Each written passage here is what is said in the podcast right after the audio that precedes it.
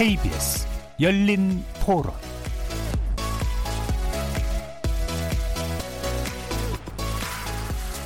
안녕하십니까. KBS 열린 토론 정준희입니다. 지금 18번째잖아요. 대책 나온 게 단적인 예로 보면은 전세를 가고 싶어서 만료가 돼서 나가야 되는데 집이 안 나가고 집주인이 돈을 못 주니까 월세 전세를 사는 세입자들이 오히려 큰 피해를 볼 수도 있지 않을까 이런 생각이 들어요. 그동안 이제 대출을 많이 끌어다가 가격을 올리는 그런 상황이었던 것 같거든요. 근데 이제 9억 원 초과 주택에 대해서 대출의 비율을 줄인다고 발표를 하니까 이게 어느 정도 시장에서 현금이 있는 사람들만 어, 살수 있는 그런 상황이 된 것 같아서 집값 안정에 도움이 되지 않을까 이런 생각이 들고 들고요. 종합부동산세하고 양도세를 올리는 것에 대해서도 여러 채를 소유한 사람들한테 위협이 될 만한 방안이라고 생각을 하고요. 계속해서 지금 뭐 여기 맞고 저기 맞고 하니까 풍선 효과로 딴 데 오르고 답은 뭐냐면 보유세를 올리면서 공급 늘려야죠. 청와대 열 몇 명이 아마 집을 두 채 이상 갖고 있는 걸로 알고 있는데 근데 그것도 강제 집행이 아니고 권고사항이잖아요. 뭐 팔라고 그런다고 뭐 조금 버티면은 적당히 넘어갈 확률도 좀 있다는 게 고위공직자가 한대 판다고 그게 시장에 영향을 미칠 것 같지 않은데요. 그 사람들이 그거를 뭐 부정한 방법으로 취득한 거면은 모르겠는데 그거는 개인의 재산권 침해 아닌가요?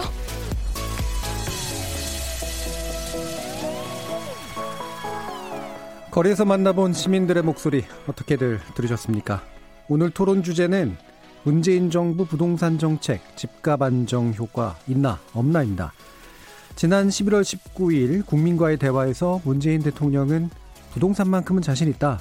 현재의 방법으로 부동산 가격을 잡지 못하면 더욱 강력한 여러 방안을 강구해서라도 반드시 잡겠다고 밝혔죠. 주택정책의 수장인 김현미 국토부, 국토교통부 장관도 올해 연말쯤에 집값 안정 효과가 나타날 것이라고 공언한 바도 있습니다.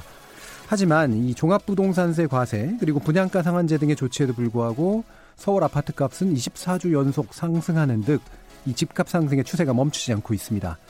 그래서일까 정부가 또다시 강도를 높인 대책을 내놨는데요.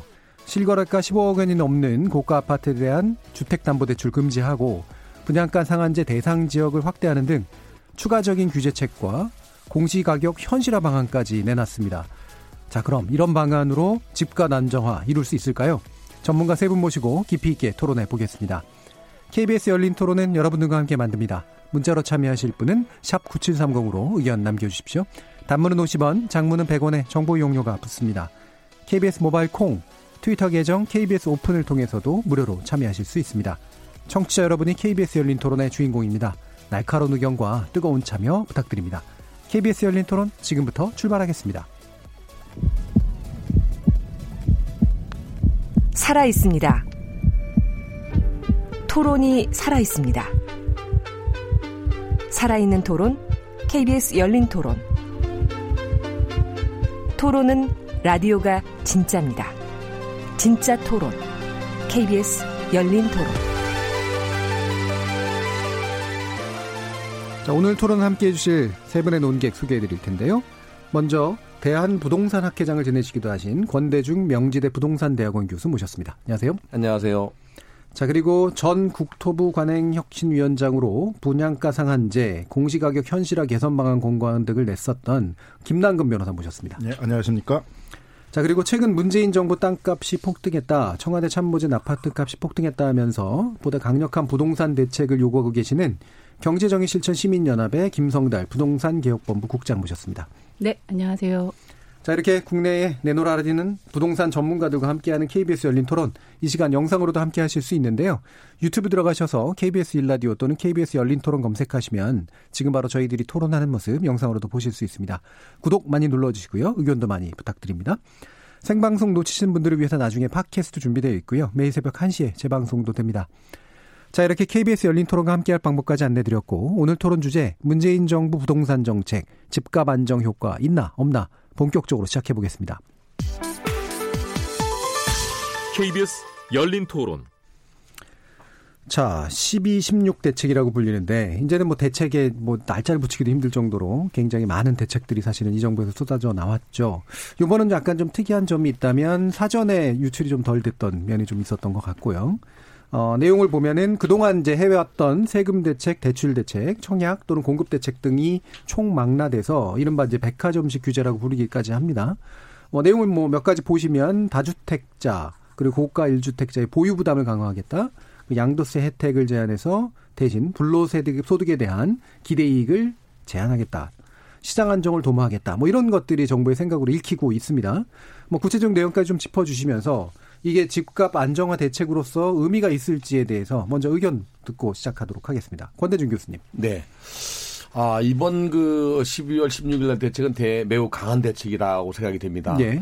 아, 일단 대출 규제로 인해서 어, 거래가 많이 끊어질 것 같고요. 음. 특히 이제 초고가 주택이라는 새로운 용어가 나왔죠. 예. 네, 이 15억 넘는 경우는 대출 전면 금지고 또 9억 원 넘는 것도 뭐 LTV가 20% 줄었습니다. 문제는 9억 원 밑에 가격은 제한이 없습니다. 예. 그래서 9억 원 이하 가격은 아마도 가격이 그대로 강보합세 유지할 수 있겠지만 그동안 단기적으로 많이 올라갔다고 하는 그 피로감 때문에 아, 고가 주택 9억 원 실거래가 9억 원 이상 주택은 한 번 꺾이지 않겠다는 생각이 듭니다. 예.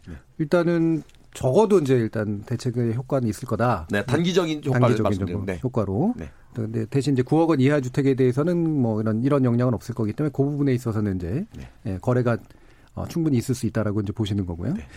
자, 그럼 뭐 뒤에 더 아마 내 말씀을 나누실 테니까 이에 대해서 또 김성달 국장님 의견 들어볼까요? 네, 지금 이번 대책에 대해서 백화점식으로 많이 나왔고 네. 강력한 대책이다. 얼마 전 차, 어제 최근에 어제죠 차관께서는 집값을 잡을 수 있을 것이라는 나름의 확신도 말씀하셨는데 사실 이걸 보면서 느낀 건 9.13 때와 겹친다. 음. 9.13 대책 발표했을 도 강력한 대책, 세제, 금융, 공급 다 망라했고 예. 그때 김동연 총리께서도 집값 잡을 것이라고 확신하셨거든요. 예. 근데 1년 만에 다시 집값이 뛰었습니다. 그러니까 이거는 어떻게 보면 정부의 그런 정책이 강도도 낮고 부동산 정책 실패를 재확인해 준 건데 음. 이번 대책에서는 좀 더 강력한 걸 기대했는데 사실 그렇지 않았다. 예.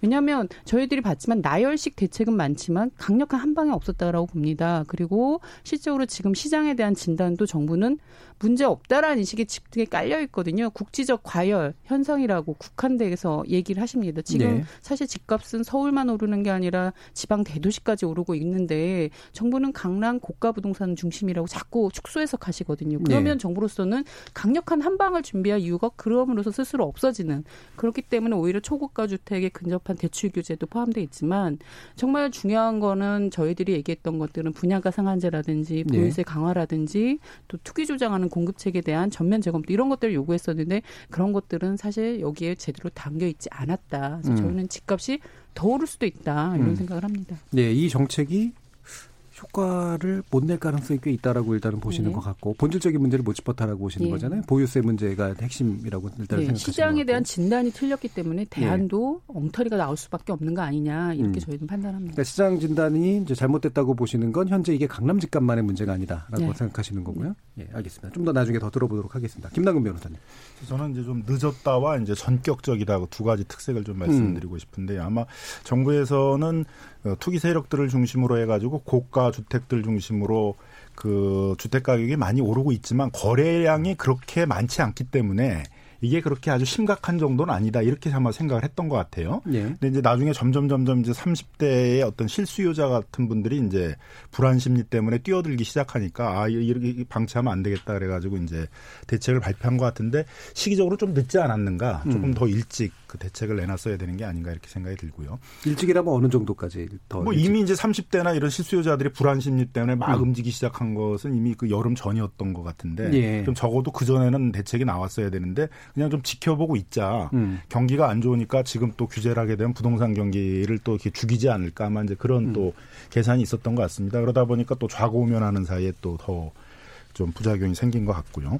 두 번째는 이제 전격적이라는 게 제가 보기엔 좀 중요한데 네. 저번에도 이제 분양가 상한제를 한다 이렇게 해서 분양가 상한제를 하려고 했던 이유는 이제 강남 재건축이나 이런 그 신규 일반 분양물이 그 주변세보다 높게 책정이 되는 거예요. 그래서 주변세를 자꾸 끌어올리는 역할을 하니까 이게 어떤 이제 투기의 진원지 같은 역할을 하게 되니까 이걸 막기 위해서 하겠다 그랬는데 막상 이제 대책을 내놓고 바로 시작을 해야 되는데 대책을 내놓고 이제 저울질을 하기 시작하는 거예요. 이제 그러다 보니까 뭐 그 정치권에서는 특히 이제 여당 쪽에서는 선거 앞두고 있는데 또 무슨 뭐 세금 올리고 이런 거 하면 되느냐 또 그러다가 이제 그러니까 뭐 보유세 강화나 이런 것도 쭉 빠지게 되고 또 기재부에서는 좀 경기 어려운데 좀 경기 부양해야 되는데 분양가 상할 때도 전면적으로 하게 되면 건설회사들이 공급 안 할 거 아니냐. 그러니까 또 이것저것 빼고 그러니까 무슨 핀셋 규제 해가지고 막상 실천하는 건 굉장히 이상한 실천을 하는 것으로 만들어 버렸어요. 그러면 처음에 예상했던 거하고 전혀 다른 게 돼 버렸잖아요. 그러니까 이제 투기를 하시려는 사람들도 어, 굉장히 어떤 게 나올지를 이제 굉장히 유의, 주시하고 있었는데 나온 거 보니까 별거 아니네.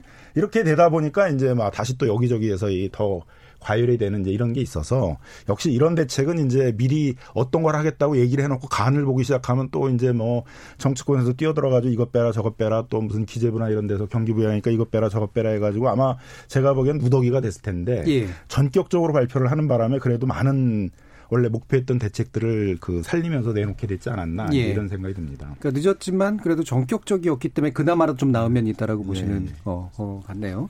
자 그러면 약간 한두 가지 뭐 이렇게 뒤에 더 많은 쟁점들을 논의하겠습니다만 일단은 김설달 국장님이 보시기에는 일- 그 현재 이 흰색 규제라는 방법 자체가 근본적으로 잘못됐다고 생각하는 거잖아요. 네. 어, 권대중 교수님은 이런 이 말에 대해서 어떻게 보시나요? 글쎄요, 이 그 전반적으로 서울 중심으로 이제 투기 지역, 투기 관리적 주정 네. 대상고요. 규제 지역에서의 아, 대출 규제는 일단 거래를 어, 그 막은, 막은 거기 때문에 네. 어, 실소유자 입장에서 볼 때는 뭐 9억 이하는 문제 없지만 그 이상 되는 주택에 대해서는 거래가 끌어질 가능성이 있어요. 예. 사실은 그 역대 그 문재인 정부가 아, 2년 반이 넘도록 꼭 1년에 한 번씩 고강도 대책이 나온 것 같아요. 예. 2017년도에 파리 대책이 그랬고요. 또 2019년도, 18년도 지난해는 9.13 대책이 그랬고 이번 대책은 역시 마찬가지입니다. 네. 그러니까 공급을 늘리는 정책보다는 수요를 축소시키는 정책으로 계속 규제를 가- 강화했거든요. 예. 아, 사실은 우리 김성달 그 국장님 말씀대로 더 한 방도 있으면 잡히겠지만 지금 상황에서 공급을 늘리거나 규제를 완화하면 더 다시 올라갈 수밖에 없기 때문에 아마 계속 강도 높은 규제로 가지 않았나. 근데 저는 이번 규제만큼도 상당히 강도 높은 규제라고 생각이 됩니다. 저는. 예, 일단 강도에 대해서 인식 차이도 분명히 있으신 것 같고, 네. 그러니까 어, 강남 사구라든가 이것이 집값을 끌어올리는 문제만이 아니다라는 김성달 국장님의 인식에 대해서는 또 어떤 그건 생각이십니까? 동의합니다. 그건 동의하세요. 네, 예. 그뭐 풍선 효과가 주변적인 있는 건 사실이고. 예. 그래서 이번에 그 어, 나온 대책 중에서 어 올해가 김 변호사님 아까 말씀하신 대로 가격이 올라가게 된 그 원인이 바로 5월 달에 지난 5월 달에 민간택지 분양가 상한제 시행 얘기를 했거든요. 예. 이걸로 인해서 이제 공급이 축소되거나 줄어든다는 것 때문에 막 올라가기 시작한 겁니다. 음. 근데 이제 이번에 그, 어, 지난번에 27곳을 포함해서 332곳을 지정했거든요. 예. 이게 풍선 효과를 막기 위해서 하남시라든지 과천이나 광명시까지 넓게 지정했는데 가격이 사실 강남에서 오르기 시작해서 강부로 번졌고 그것이 결국에 서울 전역으로 번진 거거든요. 예. 그런 차 에서 볼때 정부가 대출만 규제한 게 아니라 이번에는 뭐 양도세까지도 강화시켰기 때문에 전방위적으로 대책을 내놔서 분명히 시장에 영향은 있어요. 예. 근데 이거보다 더 만약에 강하게 한다면 결국에는 뭐 주택거래 신고제처럼 허가제처럼 뭐 거래 자체를 끊을 수밖에 없지 않느냐. 예. 아, 이 대출을 계속적으로 규제하게 되면 결국에는 서민들도 손해 보거든요. 예. 네, 그런 차원에서 볼 때 이번 그, 어, 그, 뭐 규제 정책은 고강도 정책은 분명해요. 예. 네. 예, 풍선 효과라든가 이런 부분에 있기 때문에 김사장 국장이 지적하시는 것처럼 이게 강남 동의하죠. 감난 사고만의 문제도 아니다라는 네. 건 맞다고 보시지만 충분히 이 정도면은 분양가 상한제도 확대했고 그랬기 때문에 현재 쓸 수 있는 카드로서는 사실은 고강도다라고. 분양가 상한제 자체가 그 본격적으로 시행되는 건 내년 5월이거든요. 예. 그러면 지금은 그냥 발표만 했기 때문에 시장에 네. 영향은 거의 없다고 봐야 돼요. 지금. 그 분양가 예. 상한제도 또 정부가 강남에도 지정했지만 사실 재건축 단지 같은 경우 6개월 유예 기간을 줬습니다. 그 네. 안에 분양을 네. 하라는 거거든요. 음. 그럼 실질적으로 고가 분양을 준비하고 있는 단지들은 앞서서 지금 그 안에 하고 나가기 때문에 강남의 분양가 상한제가 실적으로 영향을 받을까 당장은 영향받지 않는다. 저희는 이렇게 보여집니다. 예. 김남우 변호사. 이제 분양가 상한제나 이제 이런 대책들은 이제 투기를 억제하고 실수요자 위주로 시장 거래 질서를 확립하겠다 그러면 이제 기본적으로 해야 되는 정책이거든요. 예. 분양가 상한제 목표 이제 두 가지가 있었다고 생각이 듭니다. 이제 특히 강남 같은 지역에서는 그 재건축의 일반 분양분들이 주변세보다 꼭 한 20% 정도 이렇게 높게 책정이 돼요. 20, 30%. 그러면 그게 주변세를 또 끌어올립니다. 그럼 옆에 있는 다른 또 재건축이 시작하면서 다시 또 거기서 20, 30%를 끌어올리고 연쇄적으로 계속 하다 보니까 이게 이제 집값을 끌어올리는 진앙지가 됐기 때문에 노무현 정부에서도 이제 이걸 굉장히 중요시 해가지고 그때는 뭐 시민단체 뭐 저희 뭐 참여연대나 경실련 다 그 분양가 공개나 그 분양가 상한제를 도입해야 된다는 게 굉장히 그 부동산 정책에서 중요한 것으로 부각이 됐었거든요. 예. 그런 게 하나 있었고 그다음에 이제 뭐 공공 택지 지역이나 이런 데 있어서는 또 중산층이나 이제 중산층들도 내 집 마련이 쉽지가 않아졌어요. 가격이 올라가 가지고 그래서 거기는 이제 좀 분양가를 대폭 낮춰 가지고 그 서민이나 중산층들이 내 집 마련을 할수 있는 수준으로 이렇게 예. 분양가를 책정하는 그런 것들이 이제 두 가지 좀 목표였는데 그래서 이런 건 좀 일반적으로 해야 되는 것이지 집값이 오르는 걸 보고 집값이 오르면 하고 안 오르면 안 하고 오르는 지역만 찾아다니면서 하고 이럴 문제가 아니다. 이건 좀 기본적이고 일반적으로 해야 되는 정책이지 그렇게 집값 집배 그 동향을 보면서 하는 게 아니다라고 이제 그 관행역 신년에서도 그렇게 이제 권고를 했었었거든요. 예. 1년 반 전쯤에. 근데 이제 정부는 자꾸 아니 집값도 안 오르는데 왜 그런 걸 하는 거예요? 이렇게 자꾸 얘기를 한단 말이에요. 그러니까 자꾸 대책이 집값이 오르면은 그거를 잡기 위한 대책으로 이렇게 사후적 대, 대책이 예, 된다. 그 분양가 네. 상한제라는 게 고유의 목적이 있거든요. 집값만 잡는 게 아니라 이게 있어야만 또 집을 마련할 수 있는 계층들도 상당히 많이 있고 물론 또 이게 또 주변에 집값을 또 올리는 것들을 막는 장치 역할들도 하, 하고 있는 것들인데 예. 그런 고유의 역할들의 기능들의 목표들을 살리질 못하고 자꾸 집값이 오르면 후속 대책으로 이걸 막 내놓다 보니까 어떤 정책의 정당성도 좀 떨어지게 되고 예. 그다음에 이미 오른 다음에 내놓으니까 자꾸 이제 이 효과도 또 뭐 문제가 되잖아요. 그러니까 할 거면 미리 다 해야 되는 거죠. 그러니까 예. 어떻게 보면 이 문재인 정부가 들어왔을 때 그 투기 억제와 실수요 중심으로 시장 거래 질서를 확립한다라는 정책적 목표가 있었고 그럼 그거에 필요한 정책이 뭔지를 해서 필요한 거면 다 했어야 되는 거죠. 근데 예. 그거를 관료들이 이제 집값 오르는 걸 보면서 하나씩 하나씩 하겠다는 것들이 계속 그 대책의 실효성들을 떨어뜨리고 그다음에 이제 사후 약방문식으로 이제 이게 정책을 하게 되는 문제. 네, 그러니까 사후 대응이 아닌 아예 예방까지 다 보면서 한꺼번에 초기에 실시했어야 된다라는 게 이제 기본적으로 김남근 변호사 입장이신데. 이제 동의하고요. 아니요, 그 잠깐만요. 동의합니다. 예. 제가 먼저 이렇게 질문 좀 드리고 다시 좀 넘기겠습니다. 근데 어, 지금 이제 그 나오고 있는 또 아까 이제 분양가 상한제 같은 거 되게 일반적이다라고 인식을 하시는데 반대편에 이제 생각은 또 굉장히 격차가 크거든요. 예를 들면 분양가 상한제는 가격 제한 정책인데 이게 함부로 쓸 만한 거냐 또는 심지어 오늘 보면은 이제 어, 대출 규제에 관련된 위헌 소송까지 제기하시는 그런 예까지 있습니다. 일단 이 부분 가격 제한제라든가 이런 것들이 재산권을 제한하는 그런 식의 위헌적 요소가 있다라는 주장에 대해서 어떻게 보세요? 첫 번째는 이제 역사적으로 보면 우리가 분양가 상한제라는 시기가 훨씬 더 많았어요. 그렇죠. 분양가 네. 상한제를 안 하고 분양가 자율화했던 시기가 굉장히 극히 짧았었었는데 예. 그때 그 분양가 자율화했다는 부작용이 훨씬 컸습니다. 노무현 정부 김대중 정부 말 노무현 정부 초기에 분양가를 자율화했더니 서울시에 있는 분양가가 한네배 정도 올랐어요. 그 네. 짧은 기간 안에. 그리고 그게 서울시의 집값을 전반적으로 끌어올리는 그런 부작용들이 있었습니다. 예. 어, 마찬가지로 이제 그 박근혜 정부에서 민간 택지 분양가 상한제를 이제 폐지를 했는데 그게 주로 재건축을 타겟으로 했던 것이었어요. 그래서 재건축에서 분양가 상한제를 이제 탁 폐지를 하다 보니까 그러면은 조합원들의 부담은 떨어지고 일반 분양은 뭐 높아지니까 그러니까 그 재건축 대상이 되는 주택 가격도 오르게 되고 또 일반 분양분이 또 주변 집값도 끌어올리게 되고 이런 부작용들이 나타났던 것들이거든요. 예. 그래서 분양가 상한제의 이제 비판론으로 얘기하는 공급을 줄인다는 건 사실은 맨 처음에 있었던 70년대, 80년대 있었을 때는 강남에서 책정하는 분양가나 부산이나 이게 똑같았어요. 땅값을 따지지 않고 그냥 획일적으로 평당 100만 원 이렇게 했거든요. 전두환 정권 뭐 박정희 정권 때 했던 방식이니까 이제 군사 정권 방식대로 한 건데 이럴 때는 이제 공급이 줄어드는 부작용이 있을 수 있지만 예. 89년서부터는 땅값을 반영하고 있기 때문에 땅값이 그대로 감정 평가에 반영이 되고 있거든요. 예. 건설회사는 이미 거기에서도 상당한 개발 이익들을 얻고 있어요. 이 분양이 되는 시점까지 이미 땅값이 굉장히 많이 오르거든요. 개발 사업에서 시작을 네. 해가지고 그래서 이제 분양가 상한제를 한다고 해서 공급이 크게 줄어든다 이건 아닌 거죠. 예, 그 부분은 약간 다른 논점 같고, 그러니까 제가 다만 예. 이제 재건축을 하는 데 있어서는 재건축을 하는 사람들의 경우에 있어서는 이제 분양가 상한제를 도입한다 그러면 이 정책이 오래 가지 않을 거라고 이제 이렇게 한번 생각을 해본단 말이에요. 좀 기다려보자. 그래서 재건축들이 지연될 가능성은 있는 거죠. 이 예, 예. 정책의 일관성이 없이 나중에 바뀔 거라는 예상이 들면은. 그 다음에 이제 위원론에 대해서는 사실은 이제 이 금융의 가장 기본 원리는 뭐냐 하게 되면 상환 능력에 따라서 대출을 해주라는 거거든요. 예. 그래서 유럽이나 미국에서는 이 사람이 소득이나 이런 상환 능력이 안 되는데 그 집값만을 보면서 나중에 이 사람이 그 소득을 못 갚으면 집을 뺏겠다. 이런 의도로 대출을 해주게 되면 이걸 predatory loan이라고 그래서 약탈적 대출이라고 그래요. 예. 그래서 이것 때문에 금융기관이 제재를 받게 되고 금융기관이 손해배상도 해줘야 되는 것들이거든요.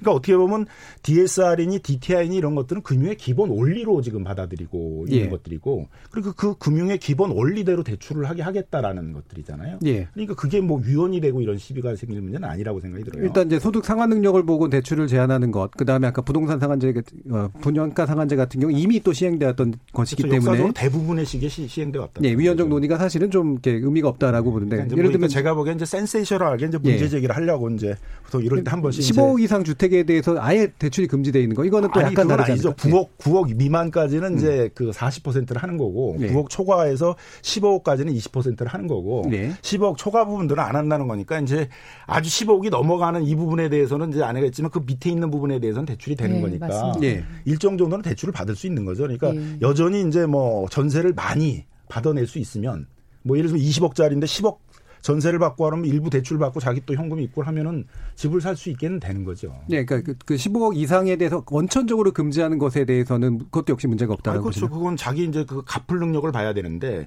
15억이나 되는 것들을 그 자기 소득으로 갚는다는 게 쉽지 않잖아요. 그러니까 그 DT 아이나 아니면 DSR이나 이런 그 상환 능력을 보면서 대출 기관이 대출을 네, 현재 15억 이상은 아예 주담대가 금지된 게 아예 정책은 금지됐다는 게 예. 15억을 넘는 구간에 대해서 넘는 대출을 안 구간에는. 해주는 거고 그 밑에 예. 있는 구간에는 90, 9억이 넘는 건 20%, 음. 9억 이하는 아니 40%까지 주택 가격이 15억이 예. 넘으면 매매 가격이 15억이 넘으면 예. 대출 네. 자체가 안 되는 거예요. 예, 이번에 그런 걸로 알고 있는데. 15억이 넘는 주택을 갖고 있는 사람이 상환 능력이 그럼 전혀 없느냐? 그건 아니라는 얘기죠. 예. 네. 그래서 그 부분에서 제가 문제가 아까 혹시 될 수 있지 않느냐. 모두에 말씀드린 대로 9억 원 이하는 지금 이제 규제 지역에서 예. 40%의 LTV를 적용합니다. 물론 DSR은 다 적용하고 있고요. 지난 3, 어, 지난해 10월 30일부터. 물론 국민은행은 지난해 시, 3월 17일부터 했습니다. 근데 이제 9억이 넘는 경우 15억 사이는 어, LTV를 20%로 인정하고요. 네. 15억이 넘으면 전혀 안 하는 거기 때문에 그렇죠. 15억이 넘는 고가 주택을 갖고 있는 정부에서 말하는 초고가 주택인데 초고가 주택을 갖고 있는 사람이 능력이 전혀 없다고 생각해야 돼요. 지금 예. 대출 안 해주는 거니까 이거는 분명히 논란 여지가 있거든요. 이거는. 예. 네. 그, 그 부분 근데 그 대출을 받아서 다른 새로운 주택을 산다면 대출 안 해도 되지만 그렇죠. 그게 네. 아니란 말이죠. 이게. 예. 네. 그래서 그 부분에서 문제 궁금했던 네, 뭐 거고요. 그 예. 논란을 하면 법에서 좀 따르면 될 것 같고요. 예. 다만 그 취지에 대해서는 저는 바람직하다고 보는 게 지금 모든 주택에 15억을 넘는 걸 안 해주는 건 아닙니다. 투기가열지구 내에서 얘기하시는 네, 지역에서, 네, 네. 아니, 그건 어차피 또 같은 논리니까요. 예. 그러니까 그 안에서는 고가 주택에 대해서 자금 대출을 해줄 경우에 그게 투기적 거래를 더 부추기라는 부작용에 대해서 정부가 하나의 대안 을 갖고 간다라는 취지로 보면 그거는 저는 바람직하게 보인다. 오히려 우리, 예, 예, 저는 그렇게 생각을 합니다. 저, 그거 말고도 하나 더 말씀드리고 싶은 건 예. 아까 이제 관료 얘기를 하셔서 저는 그 부분을 조금 더 말씀드리고 싶습니다. 사실 분양가 상한제라는 게 지금 우리나라 주택을 있지도 않은 주택을 소비자에게 파는 구조잖아요. 선분양입니다. 그러면 선분양을 하면서 분양가를 규제하면서 건설사에게는 자금 조달을 혜택을 주고 소비자에게는 저렴하게 내 집 마련에 기회를 주면서 균형을 맞춰왔고 그게 감독하는 것이 정부의 해야 할 역할이었다. 선분양제를 안 했으면 자유라라는 것이 따라가지만 선분양제는 해주고 분양가 상한제를 안 한다는 건 정부가 자기 역할을 안 하는 거라는 거죠. 예. 근데 그 구조가 깨진 게 지금 박근혜 정부에서 깨졌는데 박근혜 정부에서 깨졌을 때 그 정책을 주도한 분들이 지금 주택 정책을 추진하는 관료들이란 말이죠. 그러니까 이 주택 정책을 담당하시는 이 관료분들은 분양가 상한제에 대해서 기본적으로 규제라는 인식을 갖고 있습니다. 그러니까 집값이 오르면 하고 집값이 안 오르면 안 한다라는 정책으로 이 대책을 하다 보니 부동산 투기 시장을 내성만 키우는 거고 해야 할 정책이 자꾸 이렇게 상황에 따라서 뒤집어지고 아니면 축소되고 이렇게 가는 거다. 이건 예. 맞지 않다. 정권과 상관없이 관료의 연속성이 있고 관료는 사후 대응 방식으로만 생각한다. 예. 그다음에 재산권 문제에 대해서 마치 예. 무슨 재산권은 지고지순한 권리이기 때문에 전혀 규제나 제한을 못하는 것처럼 주장하시는 분들이 있는데 예.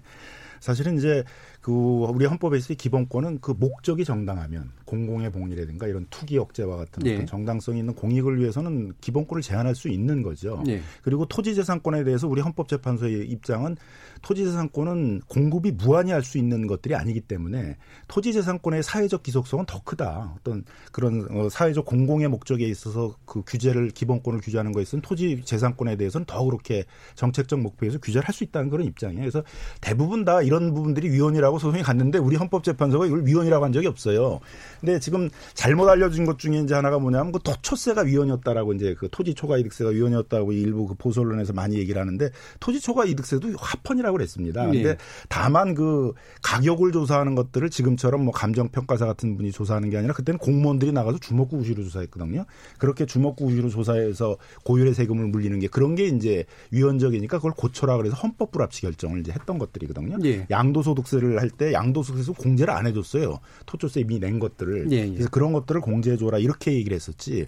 토지 초과 이득세가 위헌이 된 적이 없었어요. 그래서 그런 우리 헌법재판소의 입장은 우리 헌법 그 헌법 122조나 그 이- 헌법 23조에 있는 토지재산권의 기속성의 원리 이런 거에 의해서 토지공 개념을 천명하고 있기 때문에 그런 토지공 개념의 이 그 원칙에 의해 가지고 그런 투기 억제라든가 그런 실수요자 중심의 거래 질서를 만들기 위해서 그런 규제하는 것들을 할 수 있다 그런 예. 입장이에요. 그 현재 헌법에 각인되어 있는 어떤 정신이나 지금까지 기타 부동산 규제에 관련된 여러 정책들에 대해서 헌법에 관련된 판단으로 봤을 때 현재 재산권 제한이다라는 논쟁은 사실은 의미 없다라고 일단 보시는 것 그거는 같습니다. 뭐 그렇지만은 않습니다. 헌법 23조 1항에 우리나라는 사유재산권을 인정하게 돼 있고요. 예. 또 어, 좀김 변호사님 말씀하신 대로 어, 사용 제한 수익자를 한다면 특별한 희생에 따르면 거기에 대한 정당한 보상을 해야 되거든요. 예. 무작정 어, 사회성과 공공성을 대두시켜서 사유의 재산권을 아무 때나 제한할 수 있는 건 아니거든요. 음. 다시 말하면 지금 그 15억에 대한 논란은 어, 15억 이상 되는 주택을 구입할 때 대출을 전혀 안 해주는 거거든요. 이거는. 예. 근데 그 15억 정도의 주택 이상을 구입할 수 있는 능력 있는 사람은 능력이 있어요, 사실은. 음. 근데 주택 구입 대출을 안 해준다는 것은 금액을 제한하기 위해서 예. 부동산 가격을 상승하는 걸 억제하기도 하는 거거든요. 이게 예. 그게 이제 논란이 대상이고요. 민간택지 분양가 상한제와 공공택지는 또 다릅니다. 우리 김 국장님 말씀대로 공공택지 같은 경우는 분양가 상한제를 적용하는 게 맞습니다. 음. 지금도 하고 있고요. 근데 민간 택지 같은 경우는 기존 주택 가격을 끌어올리는 것 때문에 고분양가 때문에 제한을 할 수 있지만은 전면적으로 시행해서 이거를 시행하게 되면 어, 사유재산권 침해뿐이 아니라 공급 축소가 될 수밖에 없는 게 수익이 낮아지면 안 하겠죠, 당연히. 아니 그러니까 이제 권 교수님 얘기하듯이 이제 이건 정책적인 논쟁인 거지. 그게 네. 위헌이라는 거는 이제 우리가 합헌적 법률 해석의 원칙에 의해서 헌법재판소는 최대한 합헌적으로 해석하고 진짜 그렇게 해석을 하더라도 할 수 없는 경우만 위헌 결정을 하는 것들이거든요. 그래서 민간 택지 부분에 있어서도 그 공공 임대주택 같은 것들을 재건축을 할 때 공공이 개발이익 환수 방식으로 일부를 그 땅값은 주지 않고 그 표준 그 주택의 가격만 가지고 환수하고 이런 것도 다 합헌이라고 지금 판단이 나오고 예, 알겠습니다. 어지간한 논쟁들은 있을 수 있으나 기본적으로 현재까지 헌재가 내려놓은 걸 보면 왜 어지간해서 위헌이라고 나갈 가능성은 없다라고 일단은 법률적으로는 보시는 것 같고요. 자, 그럼 요거 한 가지 또 한번 짚어보죠. 어, 아까 이제 그 시민들이 한 예, 말씀하신 것 중에 이번에 이제 청와대 고위공직자들이 어, 가지고 있는 게 두 채 이상 있으면 내놔라라고 하는 거를 뭐 권고하는 형식이긴 했습니다만 뭐 어떻게 이제 약간은 부정적이었던 것 같아요. 그게 뭐 양심에 맡- 맡길 수는 있지만 그게 정책 효과에는 큰 의미 없지 않겠느냐라고 하는 건데 그냥 단지 솔선수범 정도의 의미로 봐야 될지 아니면 뭐 다른 의미가 좀 있을지 어떻게 보세요, 김석현? 네, 저희가 청와대 고위공직자 재산 증가했다라는 걸 알렸기 때문에 이제 결과가 나온 건데요. 저는 당연히 필요한 조치고 환영합니다. 환영하고 다만 이제 이게 권고가 돼야지 이걸 강제할 수는 없는 건 분명한 것 같습니다. 예. 그걸 강제하려면 정부가 다주택자에게 임대사업자 등록을 의무화했어야 하는 거죠. 음. 그러면은 임대사업자를 할지 고위공직자를 할지 선택할 수 있었으니까. 하지만 예. 지금은 임대사업자 등록이 의무화되지 않았기 때문에 고위공직자들도 다주택자가 될 수 있는 그런 한계점이 지금 법 적으로 이제 돼 있는 거고요. 다만 이제 고, 그 청와대 스스로가 그렇게 솔선수범을 하면서도 집값을 안 잡으면 이건 쇼에 불과한다. 더큰 음. 이제 부작용이 있을 것으로 보여지고 청와대가 의지가 있다면 또는 정부가 의지가 있다면 청와대에 국한할 것이 아니라 고위공직자 전체로 이거를 적용을 하셔야죠. 고위공직자 1급 이상은 다 다주택자들은 집을 내놓으시도록 해야 되는 거고 그 다음에 그게 쇼가 아니라 정말로 우리가 집값을 안정하려는 의지였다는 걸 보여주려면 지금의 이 부동산 시장에 대해서도 근본적인 대책으로 내놔서 이게 서로 시 너지를 갖도록 하는 것이 맞다. 지금은 사실 그건 숙제다라고 보여집니다. 음, 그러면 대안은 외려 전체 공직자로 확대해라? 네, 당연합니다. 음, 예. 권, 권 교수님 어떻게 보시나요? 글쎄요, 정부 고위 공무원들은 당연히 솔선수범해서 다주택자는 없어야 돼요. 예. 음, 그리고 만약에 만부득 뭐 단기적으로 어 1가구 2주택, 3주택이 된다 그러면 이번에도 그 어, 보유 기간이 2년에서 1년으로 줄였듯이 처벌하는 게 맞습니다. 음. 그리고 그들이 그 가- 부동산 가격 오르는 거에 대해서 뭐 개발 이익을 편취하는 건 그건 맞지 않다고 생각해요, 저도. 예. 김남규 변호사. 아, 그러니까 이제 2천조나 되는 유동성 자금이 돌아다니면서 그게 또 경기가 어려우니까 주식이나 채권 같은 생산적인 곳에 안 가고 이렇게 부동산으로 왔다가 주로 이제 수도권에 있는 그런 고가 주택으로 투기 자금들이 몰리고 있는 것들이거든요. 이게 뭐 여러 가지 대책으로 쉽게 잡을기가 쉽지가 않은 거예요. 네. 아마 이번 대책도 제가 보기엔 단기적으로는 굉장히 이제 잡을 텐데 여전히 그런 유동 자금이 돌아다니는 상황에서 조금만 또 심리를 자극하게 되면 또 이렇게 재현될 수 있고 그런 부분들이거든요. 그래서 쉽지 않은 정책들을 추진하고 있는데 그 주체가 되시는 분들 이 일단 다주택자여서 자기들이 그 투기가 일어나면 이익을 본다 그러니까 이게 정책의 정당성이 자꾸 떨어지는 거예요. 저런 사람들이 하니까 이 대책의 실효성이 있을 가능성이 있겠냐 이렇게 되니까 정부의 정책의 어떤 정당성도 떨어지게 되잖아요. 그러니까 오히려 그런 정책에 관여하는 사람들이라면은 자기들 스스로가 먼저 다주택을 처분을 하고 나는 이 정부의 어떤 정책 기조에 맞춰 가지고 그런 부동산 시장이 실수요자 위주로 돌아가도록 하기 위해서 나, 나부터 그렇게 했다 이렇게 나서야 되는데 문재인 정부 출마하고도 벌써 이게 한 반이 돼가는데 그런 다주택자를 하면서 정책에 많은데 영향을 줄 수 있는 분들이 계속 청와대에 있다는 것들도 제가 보기엔 그것도 또 놀라운 것 같아요. 결국 이 문재인 정부의 정책 기조나 이런 거에 동의 안 하시는 분들이 계속 청와대에 앉아가지고 이제 그 역할을 하신다는 거잖아요. 그러니까 그거는 예. 제가 보기엔 뭐 권고를 하기 전에 먼저 본인들이 정리를 하셨어야 되는 게 아닌가 생각합니다. 자, 그럼 다른 문제 한번 짚어보겠습니다. 뭐 대충 얘기가 된 것 같은데. 예, 한 가지 더 있어요. 저희가 조사를 하다 보니까 고위공직자들이 다주택을 가지고 있는데 강남에도 많았지만 세종시에 많았습니다. 예. 그게 가게 된 이유가 세종시가 혁신도시 하면서 공무원분들고 지방으로 내려가서 지방에서 균형 발전하는데 역할을 해달라는 거였거든요. 예. 서울에서 주택을 가지고 있지 말고 그래서 예. 특별 분야까지 해줬는데 지금 그분들이 다주택자세요. 그분들이 다주택자 이고 집을 팔려고 하면 그분들은 세종시를 먼저 결, 저- 뭐 처분하고 싶지 서울은 처분하고 싶지 않다라는 이게 정말로 국민들이 바라본 시선이 정부가 혁신 정책, 균형 정책 이런 걸 하면서 고위공직자가 소선수범 보여주길 바라는데 사실은 아니다. 그게 왜 그러냐면 부동산이 막대한 부를 그 증가시키는 결정적인 수단이면 다들 본인들도 알고 있다라는 거거든요. 그러니까 정부들이 어, 국민들이 부동산 정책을 신뢰할 수 없다. 이렇게 저희도 보여집니다. 네, 알겠습니다. 자, 그러면 또 이제 한 가지 지금 얘기 나오는 게 그 양도소득세를 일단 10년 이상 장기 보유한 사람에 한해서는 일단 6월 말까지 유예하기로 하면서 그 기간 동안 이제 좀 내놔라 뭐 이런 얘기라고 일단 보여지는데 어떻게 보시면 효과가 있을 것 같으세요? 저는 큰 효과가 없을 것 네. 같아요. 어, 그 규제 지역에서 지금 그 양도 소득세가 일가구 2주택 같은 경우는 이제 52%를 올리거든요. 음. 거기에 10% 가산되는 10%만 지금 어, 공제해 주는 거거든요. 근데 일가구 2주택자가 얼마인지 몰라도 지난 11월 말 기준으로 국토교통부가 어, 발표한 자를 보면은요. 어, 임대 사업자 등록을 한 주택수가 149만 가구였습니다. 거의 150만 가구 아닙니까? 이게 이제 잠기 현상인데 지금 현재 그 임대 기간 동안에는 그거 팔 수가 없습니다. 예. 근데 그 등록하지 않은 일가구 주택자들은 아, 팔 가능성도 없잖아 있겠죠. 차라리 정부가 아, 양도소득 그저 중과세 10%를 변제 저 어, 제외해 줄 게 아니라 한 50% 그냥 해주면 팔 텐데 과연 10% 때문에 팔겠는가? 그럼 최고 대로 42%를 내야 되거든요. 그러니까 더 근데 많이 더군다나 10년 이상 소유한 사람이라고 한정했기 때문에 과연 얼마나 있겠느냐. 음. 네, 그게 문제입니다. 그러니까 실제로 이제 임대사업 등록을 해서 이제 가지고 안 있은 지. 얼마 안 된 아니 안한 사람입니다. 안 한 사람. 네. 예. 임대사업 등록을 하게 되면 임대 기간 내에는 그러니까 임대 사업자에게만 팔 수 있고 일반 명하게 안 됩니다. 예. 그게 임대 사업자 등록을 안 한 10년 넘은 사람 2주택자입니다. 그렇죠. 그러니까 그게 이제 되게 좁은 범위고 네. 그래서 거래를 늘리는데 사실 그렇게 큰 효과가 없을 거다. 없을 거라고 이렇게. 뭐 일부는 매각 하겠지만 큰 영향이 없을 것 같아요. 네, 저도 그 다른 이유로 다주택자들이 집을 내놓지 않을 것이다. 왜냐하면 가지고 있는 게 이득이면 안 내놓죠. 가지고 있는 게 이득일 수밖에 없는 게 지금 집값이 떨어지지 않고 있거든요. 그리고 보유세나 임대소득세가 제대로 부과하라고 계속 요구하고 있는데 이번 정부 대책에도 그게 그렇게 예상대로 갈 것 같지 않습니다.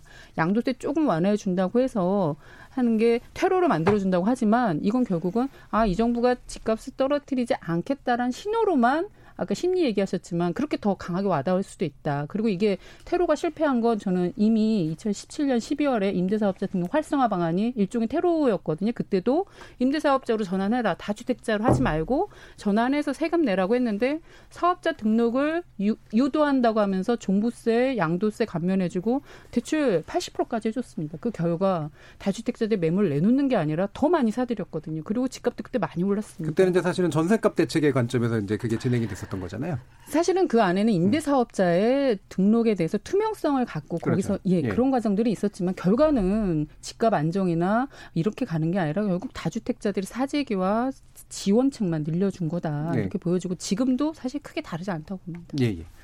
예, 김남 예. 그러니까 이제 뭐 이런 대책을 내놓을 때마다 이제 규제만 강하게 하고 퇴로를 안 열어준다라는 예. 비판을 많이 받으니까 제가 보면 좀 상징적인 거로 하나 만든 것 같아요. 음. 근데 그야말로 상징적인 것 같고 이게 어떤 효과를 발휘할 거라고는 이 대책을 만든 사람도 아마 그렇게 생각하지는 않을 것 같고요. 근데 예. 정책의 어떤 완결성이라는 측면에서 아마 했던 게 아닌가 생각이 들고 말씀하신 것처럼 지금 가장 문제가 되고 있는 게 그 임대사업자 등록제도에서 양도소득세를 감면해 주는 거예요. 그러니까 세계적으로 임대사업자로서 이 그 임대를 하면서 임대료 인상률 상한제 라든가 뭐 계약갱신제도와 같은 그 공적 규제를 받을 때 예. 그때 보유세를 감면해 주던 제도는 이제 대부분 보편적으로 있거든요. 예. 뉴욕 같은 경우도 지금 임대료 규제를 받는 그 한 절반 정도 되는 주택들이 다 보유세 감면 혜택을 받으려고 25년 동안 예. 보유세를 감면받으면서 임대료 이제 가이드라인에 따라서 임대료를 이제 뭐안 올리는 예. 그게 이제 주축입니다. 근데 세계적으로 임대 사업자한테 양도소득세를 감면해 주는 그런 제도를 운영하는 나라는 없어요. 예. 근데 그건 임대 사업제도하고도 안 맞잖아요. 계속 임대 사업을 하라는 건데 팔면은 혜택을 주겠다라는 거니까 그 제도 자체가 안 맞잖아요. 그러니까 이걸 처음 설계할 때 제가 보기에는 이거 누가 했는지 한번 제가 보기엔 감사를 받아야 될 내용인데 이게 여러 가지 문제를 주는 게 이게 또 기다려야 돼요. 8년 동안 혜택을 받으려면 그러니까 팔라고 해도 안 판단 말이에요. 그러니까 또 매물 잠김 현상도 이게 만들어내는 또 그 부작용도 있어요. 알겠습니다. 그래서 제가 보기에는 오, 이번 대책에서 이제 좀 뭐 조금 빠졌다, 부족했다 한다 그러면은 요 임대 사업자 제도하고 제가 안 맞는 양도소득세 감면 제도를 예. 폐지하는 것들을 아니면 적어도 축소하는 것들을 기존에 있는 임대 사업자에 대해서도 예. 그걸 했었어야 되지 않을까 이렇게 생각이 들어요. 임대 사업자 등록을 내면 매각이 한, 안 되는 거고요. 요번에 내놓은 정은 10년 이상 보유자가 아, 장기보유 특별공제를 80%를 받을 수 있습니다.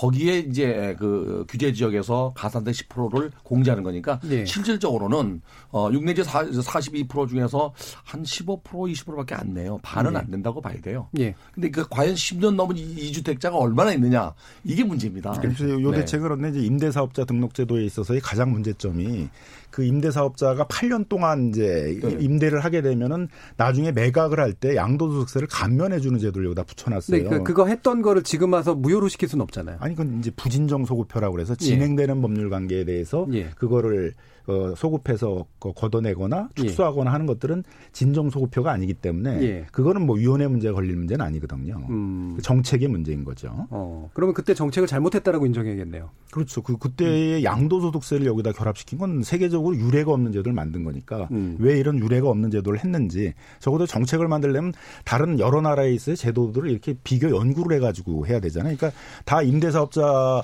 하는 데 있어서는 보유세를 감면해 주거나 이런 임대를 계속하는 걸 전제로 하는 알겠습니다. 혜택들만을 예. 주고 있는데 예. 지금 공시가격 얘기도 좀 해야 돼서 원래 공시가격 얘기 많이 하려고 했던 건데 이게 편택 규제에 관련된 이야기로 많이 또 일단 얘기가 됐습니다. 원래 또 이제 김당 변호사님이 공시가격의 현실화 문제 가지고 지속적으로 또 참여도 해오셨고 어, 지금 이제 이 문제 가지고 이제 많이 또 정책적인 주장도 하셨고 이제 상당 부분 반영이 되고 있긴 한데 실제로 현재 방안 신뢰성 제고 방안의 발표 내용에서 좀 문제로가 지적된다면 어떤 게 있을까요? 현재 그한 2년 전에 있었습니다만 그 국토교통부의 관행혁신위원회 이제 국- 문재인 정부에서 처음에 이제 시작을 할 네. 때 여러 이제 정책이나 제도들의 혁신 정책들을 좀 정비를 할 때 가장 중요하게 했던 부분들이 이제 이 부분이에요. 지금 우리 부동산 가격 공시에 관한 법률에 의하면 원칙은 뭐냐면 시세대로 공시하라가 원칙이거든요. 그러니까 물론 이제 시세다라는 게 지금 시세 100%를 반영할 수는 없어요. 왜냐하면 가격이 등락이 있기 때문에 그런 것들은 좀 반영해야 되기 때문에 예를 들면 뉴욕 같은 경우도 우리의 공시 가격에 해당되는 게 시세 한 90% 정도 되거든요. 그래서 그때도 제가 뭐 기자회견을 할 때 어느 정도를 목표로 잡아야 되느냐 기자들이 얘기를 해서 90% 정도는 목표로 잡아야 되는 거 아니냐 이런 얘기를 했었어요. 그리고 그때 이제 로드맵을 만들자. 지금의 현실화율의 정도가 어- 얼마 정도인지를 조사를 한 다음에 그게 90%든 80%든 만든 다음에 요걸 뭐 5년이면 5년 동안에 연차적으로 어떻게 현실화해 나가겠다는 것들을 하자. 이렇게 해야 이제 투명하게 되잖아요. 그죠? 근데 이제 그때 현실화율에 대한 조사가 안 돼 있다. 뭐 이렇게 또 예. 그렇게 또 얘기도 하시고 로드맵을 얘기하게 되면 뭐 시장에 또 많은 충격을 줄 수 있다. 그래서 안 하고서는 2019년도에 그냥 목표나 로드맵도 없이 하다 보니까 깜깜이다. 목표가 뭐냐? 어떻게 한 거냐? 이런 비판을 또 막 받게 되는 거예요. 그러니까 더 부작용이 많았던 거죠. 그래서 이제 이번에는 좀 목표도 제시를 하고 로드맵도 제시를 해서 투명하게 좀 해보자. 이제 이런 차원으로 한 것 같은데 이게 또 얘기를 꺼내니까 또 여기저기서 또 얘기가 나오니까 내년에 하자 이렇게 또 밀어놓고 내년에는 예. 일단 뭐 그 가격 정도에 따라서 70에서 한 80%까지만 하자 이렇게 예. 또좀 미뤄진 것 같습니다. 그래서 이것도 제가 보기엔 또 이제 뭐 이렇게 좀 선거를 앞두고 정책 영향을 좀 많이 받은 것 같은데요. 좀 가능하면은 좀 정확하게 원래 설정했던 거대로 예. 목표를 정확히 세우고 뭐 5년이면 5년, 3년이면 3년 동안에 어떻게 이걸 현실화할지를 좀 정했으면 좋을 것 같아요.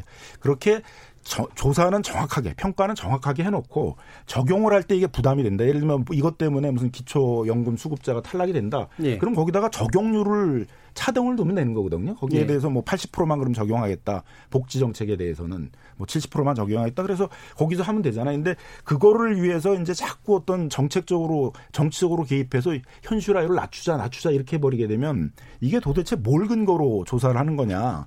예, 기세를 근거로 하느냐 이제 이런 어떤 정책의 정당성이 떨어지게 된다는 거죠. 예, 조사를 정확하게 하자. 그리고 되도록이면 시세를 반영률을 높인 식으로 하자. 대신 적용하는 과정에서 이제 일단 조사해 놓은 것을 어떻게 적용할 것인가의 문제는 이제 좀 유연하게 유연하게 풀자. 하자. 이제 예. 이게 김남규 변호사님 기본 이제 주장이신데 어, 경실련에서는 되게 부정적으로 보시는 것 같아요. 네, 어떻습니까? 네. 저희가 이제 공시가격에 대해서 지속적으로 개선해라, 공시지가 예. 개선 얘기를 했었는데 사실 이번 대책을 보면 공시가격을 고가주택은 80%, 공시지가는 7년 동안 연 1%씩 올려서 7년에 70%가 되겠다는 겁니다. 그래서 네.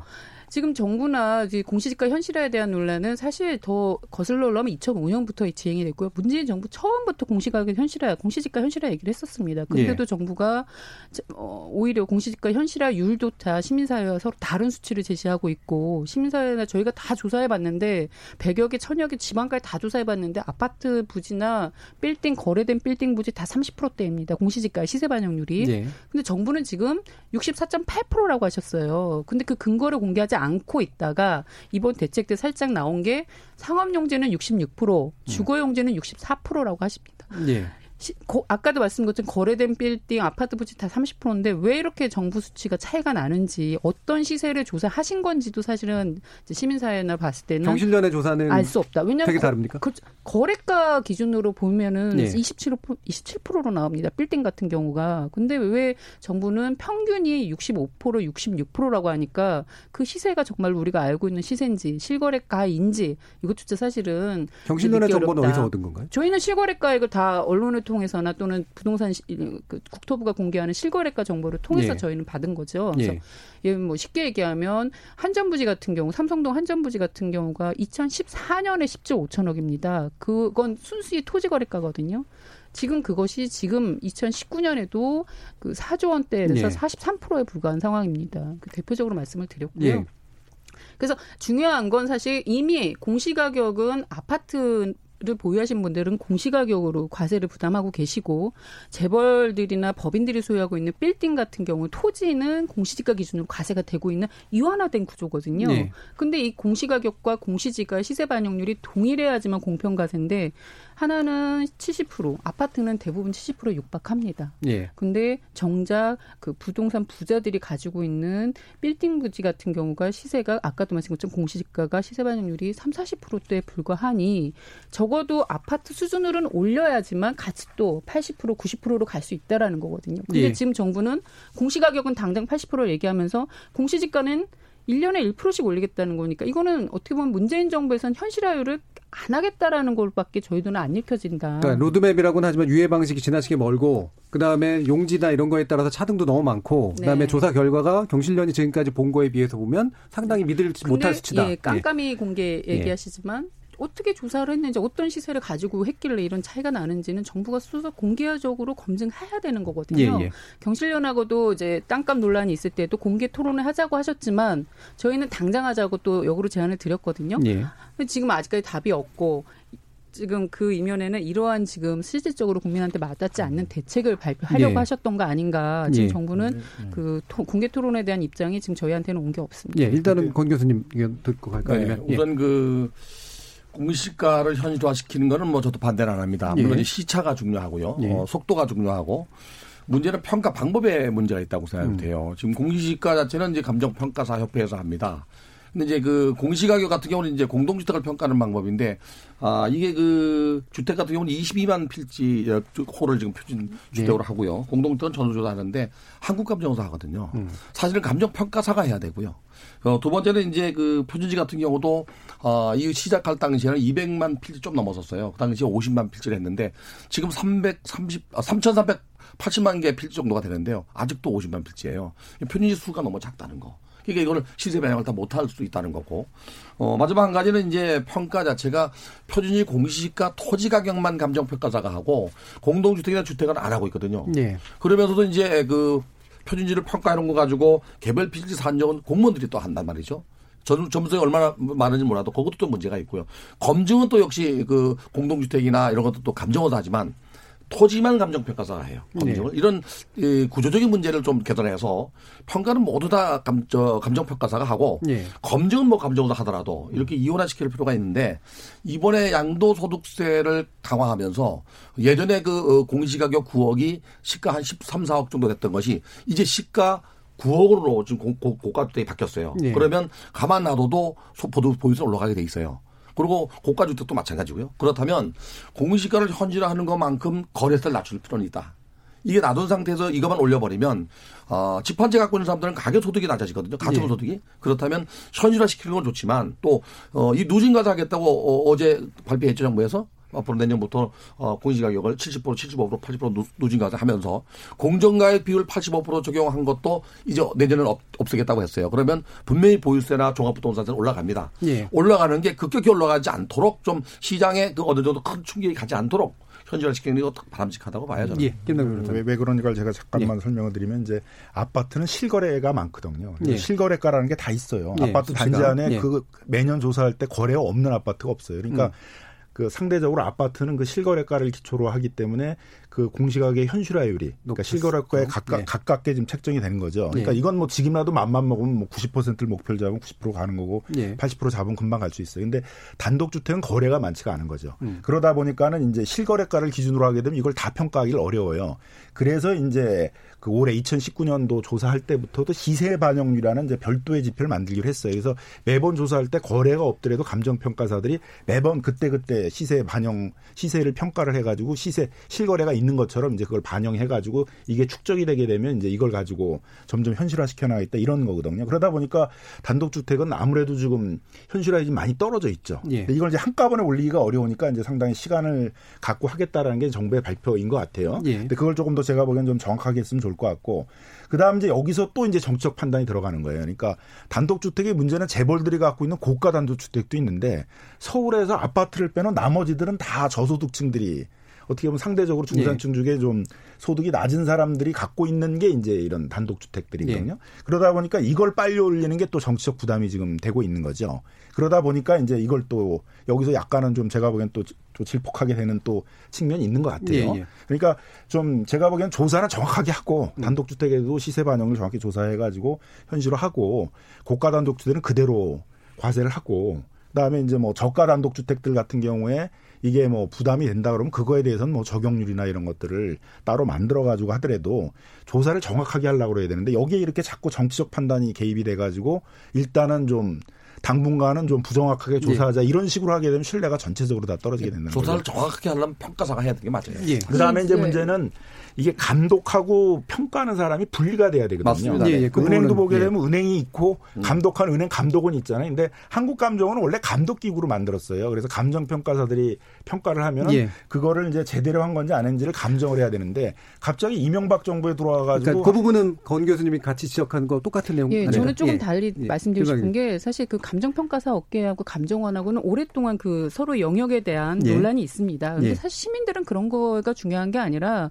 그래서 왜 내 가표는 옆에 토지보다 낮고 왜 내 가표에 대해서 정확히 표- 그 평가해주지 못하냐는 부분입니다. 근데 사실 감정평가사들은 표준지를 하시고 계시고 아파트를 감정 원이 하는데 결과는 아파트가 더 좋습니다. 아파트가 시세 반영률이 더 높기 때문에 오히려 누가 하냐의 문제보단 어떻게 하냐, 그러니까 개- 투명성을 높이는 게 더 중요하다. 어떤 필지 시세가 얼마인지 그러면 거기서 자연스럽게 검증이 되는 거죠. 공개적으로 시민들도 검증하고 그렇게 좀 오픈해야 되는데 지금 이거를 다 그들만의 안에서만 논의되고 바깥으로 나오지가 않거든요. 네, 뭐. 사실 에버랜드 땅값의 조작에 거기까지만 대해서도. 얘기를 했었지만 투명성에 관해서 다 같이 동의하실 네, 거기 네. 때문에 그런 뭐 것이 사실 예. 저는 더 중요하다고 봅니다. 알겠습니다. 여러 가지 뭐 견해들은 있는데 일단 거기까지 듣고요. 어, 지금 논의할 내용들이 상당히 좀 많아서 일단 정의진 문자 캐스터 연결해서 어, 시민들의 의견 또 들어보고 어, 지- 계속 진행하도록 하겠습니다.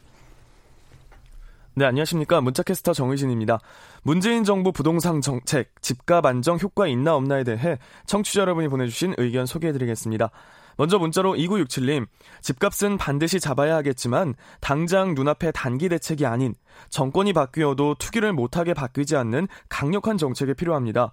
그리고 집 없는 서민이 집을 살 수 있도록 하는 정책이 필요합니다. 라고 보내주셨고요. 의현님, 부동산 투기가 왜 생기죠? 양도 차익 아닙니까? 양도 차익을 적정이자 이상이 되는 부분은 양도소득세로 과세하세요. 그러면 투기를 안 할 것 같은데요. 그리고 나서 수요 공급을 따져봐야겠죠. 유튜브로 오늘의 영화님. 공급을 대체 언제까지 공급합니까? 공급 늘리자는 얘기는 후자 대책이고요. 우선은 금액을 낮추는 법안이 우선입니다. 문자로 7086님. 잡으라는 서울 집값도 못 잡고 지방 집값만 엄청 올리는 결과만 나오네요. 제발 대책 내놓지 마세요. 지방 서민들 더 죽어납니다. 유튜브로 다빈치님. 대통령이 부동산 잡겠다고 했고 시중에 떠도는 돈을 은행으로 잡아들이기 위해서라도 금리를 올려야 합니다. 이창섭님, 한국에서 서울에만 인프라가 집중돼서 결국 전국의 인구가 서울로 몰리는 현상이 있습니다. 서울 집값을 잡으려면 제2의 서울시만한 메트로시티를 제공해서 서울에 몰리는 인구를 분산해야 합니다. 유튜브로 권호성님, 집도 없는데 어떻게 결혼합니까? 집 없이 결혼하면 지옥입니다. 나상일님, 은행 돈 대출받아 강남집 사두는 것을 막아야 합니다. 임대주택이 정답입니다. 언주황님, 대출 더 옥죄고 보유세 더 부과해야 합니다. 류지혜님, 강력한 한방이 뭘까요? 공급 늘리면 집값 내려갈까요? 정희봉님, 대체 공시가격이 왜 필요한가요? 모든 거래를 실거래로 확실히 등록하게 하고 실거래 차익을 전액 세금으로 걷어버리면 되지 않나요? 커피체리님, 후분양제가 이상적. 그러나 후분양제 하면 현실적으로 건축 비용을 감당할 건설자, 건설사가 얼마나 될까요? 라고 보내주셨네요. 네, KBS 열린 토론. 지금 방송을 듣고 계신 청취자 모두가 시민 농객입니다. 계속해서 청취자 여러분들의 날카로운 시선과 의견 보내주세요. 지금까지 문자캐스터 정의진이었습니다.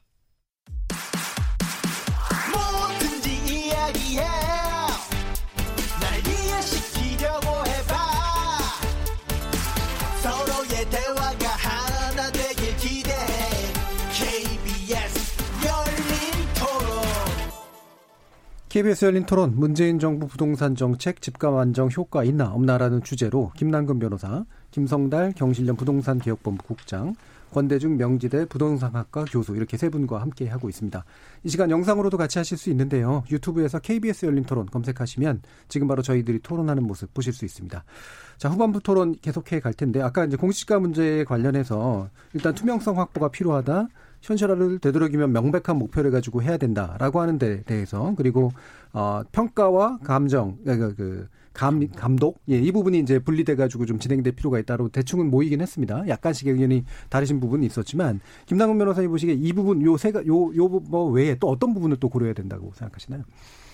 그래서 뭐 저는 지금 이제 그 세 가지가 제일 핵심이라고 생각이 예. 들어요. 조사는 정확하게 하고 다른 음. 정무적 판단 같은 거 하지 말고 한꺼번에 현실화했을 때 부담이 된다 그러면 그거는 이제 음. 뭐 복지에 대해서는 또 복지 적용 비율 이런 걸 만든든가 뭐 보상에 대해서 다 하는 게 부담이 된다 그러면 뭐 보상 비율에 대해서 조정하는 율 같은 것들을 또 두면 되는 문제인 거고 세금에 대해서도 이제 뭐 고가 주택이나 이런 데에 대해서는 정확하게 다 매기고 저가 주택들이 오르는 게 서민들이 저항이 심하다 그러면 그거에 대해서는 적용 예. 비율 같은 것들을 두면 되는 문제가 아닌가 생각이 들고요. 그래서 저, 그 조사 자체를 어떤 정무적 판단이 들어서 불명확히 해놓으면 모든 거에 다 근간이 흔들려 버린다는 거죠. 그 세종 때의 그 개혁을 할 때그 예. 연분 육등법 무슨 그 연분 구등법 예. 전분 육등법 하듯이 가장 개혁의 기초로 삼는 게 토지 가격을 정확하게 조사하는 거였거든요. 이제 그런 자세로 좀 임할 필요가 있다고 생각이 들고요.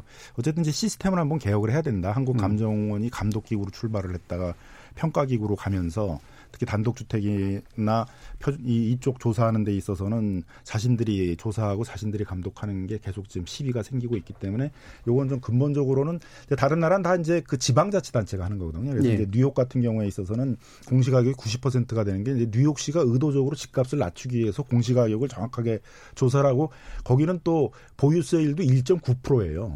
상당히 이제 높으니까 이게 이제 뉴욕시 같은 데서 그 집값이 막 폭등할 때 그걸 딱 제어하는 수단으로 작용하고 있거든요. 우리로 따지면 뭐 2천만 원, 3천만 원씩 부담해야 되는 사람이 많다 보니까 웬만한 부자 아니면 나주택들 갈, 가지려고 그러지 예. 이제 안 와가지고 제어 장치를 이제 하고 있는 거죠.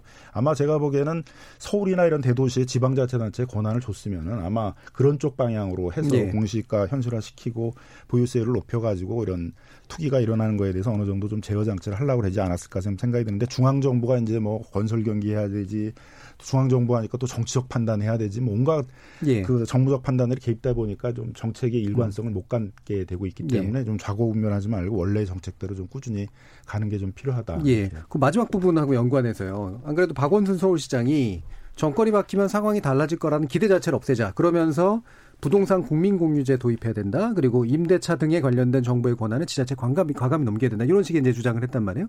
김상욱 국장님 이- 이 주장 어떻게 네, 저는 보세요? 아주 적절한 예. 타이밍에 좋은 발언이다 하고요. 사실은 이제 박원순 시장이 불로소득, 박원순 시장뿐 아니라 이재명 지사도 불로소득에 대한 근절을 여러 차례 강조하셨습니다. 예. 그리고 그중에 또 하나 대안을 제시한 게 뭐냐면 공시가격입니다. 공시지가 공시가격을 사실 토지공 개념이 90년에 도입되고 지금 30년 넘게 공시지가를 결정하고 있는 주무부처는 국토부거든요. 근데 국토부가 중앙정부 중심으로 운영하면서 예. 깜깜이로 선정하다 보니 이게 광역단체에서는 실질적으로 과세자 주권으로 보면은 본인들의 해야 될 역할임에도 불구하고 아무런 그 영향을 미칠 수 없는 그런 제도적 한계가 있습니다. 따라서 공시지가에 대해서 조사하고 결정하는 권한을 광역단체장한테 넘겨라. 표준지에 대해서는 표준지가 예. 잘 정해져야지만 각 기초 지자체가 개별지를 정할 수가 있습니다. 근데 예. 지금 표준지를 국토부가 독점하고 있는데 그 결과가 매우 신뢰성이 떨어지니 그거를 이제 광역단체장한테 넘겨달라고 계속 예. 요구를 했었거든요. 저는 그게 매우 바람직하다. 음. 광역단체로 넘어오면 그 안에서의 경쟁과 투명성이 자연스럽게 나올 수가 있다. 왜냐하면 서로 이것들을 하다 보면서 어떤 데는 높고 어떤 데는 낮고 당연히 이게 공개적으로 논란이 될 수밖에 없거든요. 예. 그런 과정에서 오히려 공시지가 현실화가 더 자연스럽게 갈 수 있는 거 아니냐 이렇게 음. 보여집니다. 부동산 정책의 상당 부분은 지도자체에게 넘겨야 됐을 때 문제점이라고 지적될 수 있는 건 혹시 없을까요? 우선 정부가 전체를 끌고 가는 로드맵이나 예. 부동산 어, 시장의 그 흐름을 어, 방향을 잡을 수가 없을 수 있어요. 예. 그러니까 전체적인 로드맵이나 어, 정책 방향은 정부가 갖고 있고 예. 지역재가를 제일 잘하는 어, 일부 그 어, 규제하는 법률들은 지자체가 갖고 와도 괜찮을 것 같아요. 근데 문제는 이제 예. 표준지 공시가가 지금 50만 개라고 제가 말씀하셨잖아요. 이게 워낙 작아요.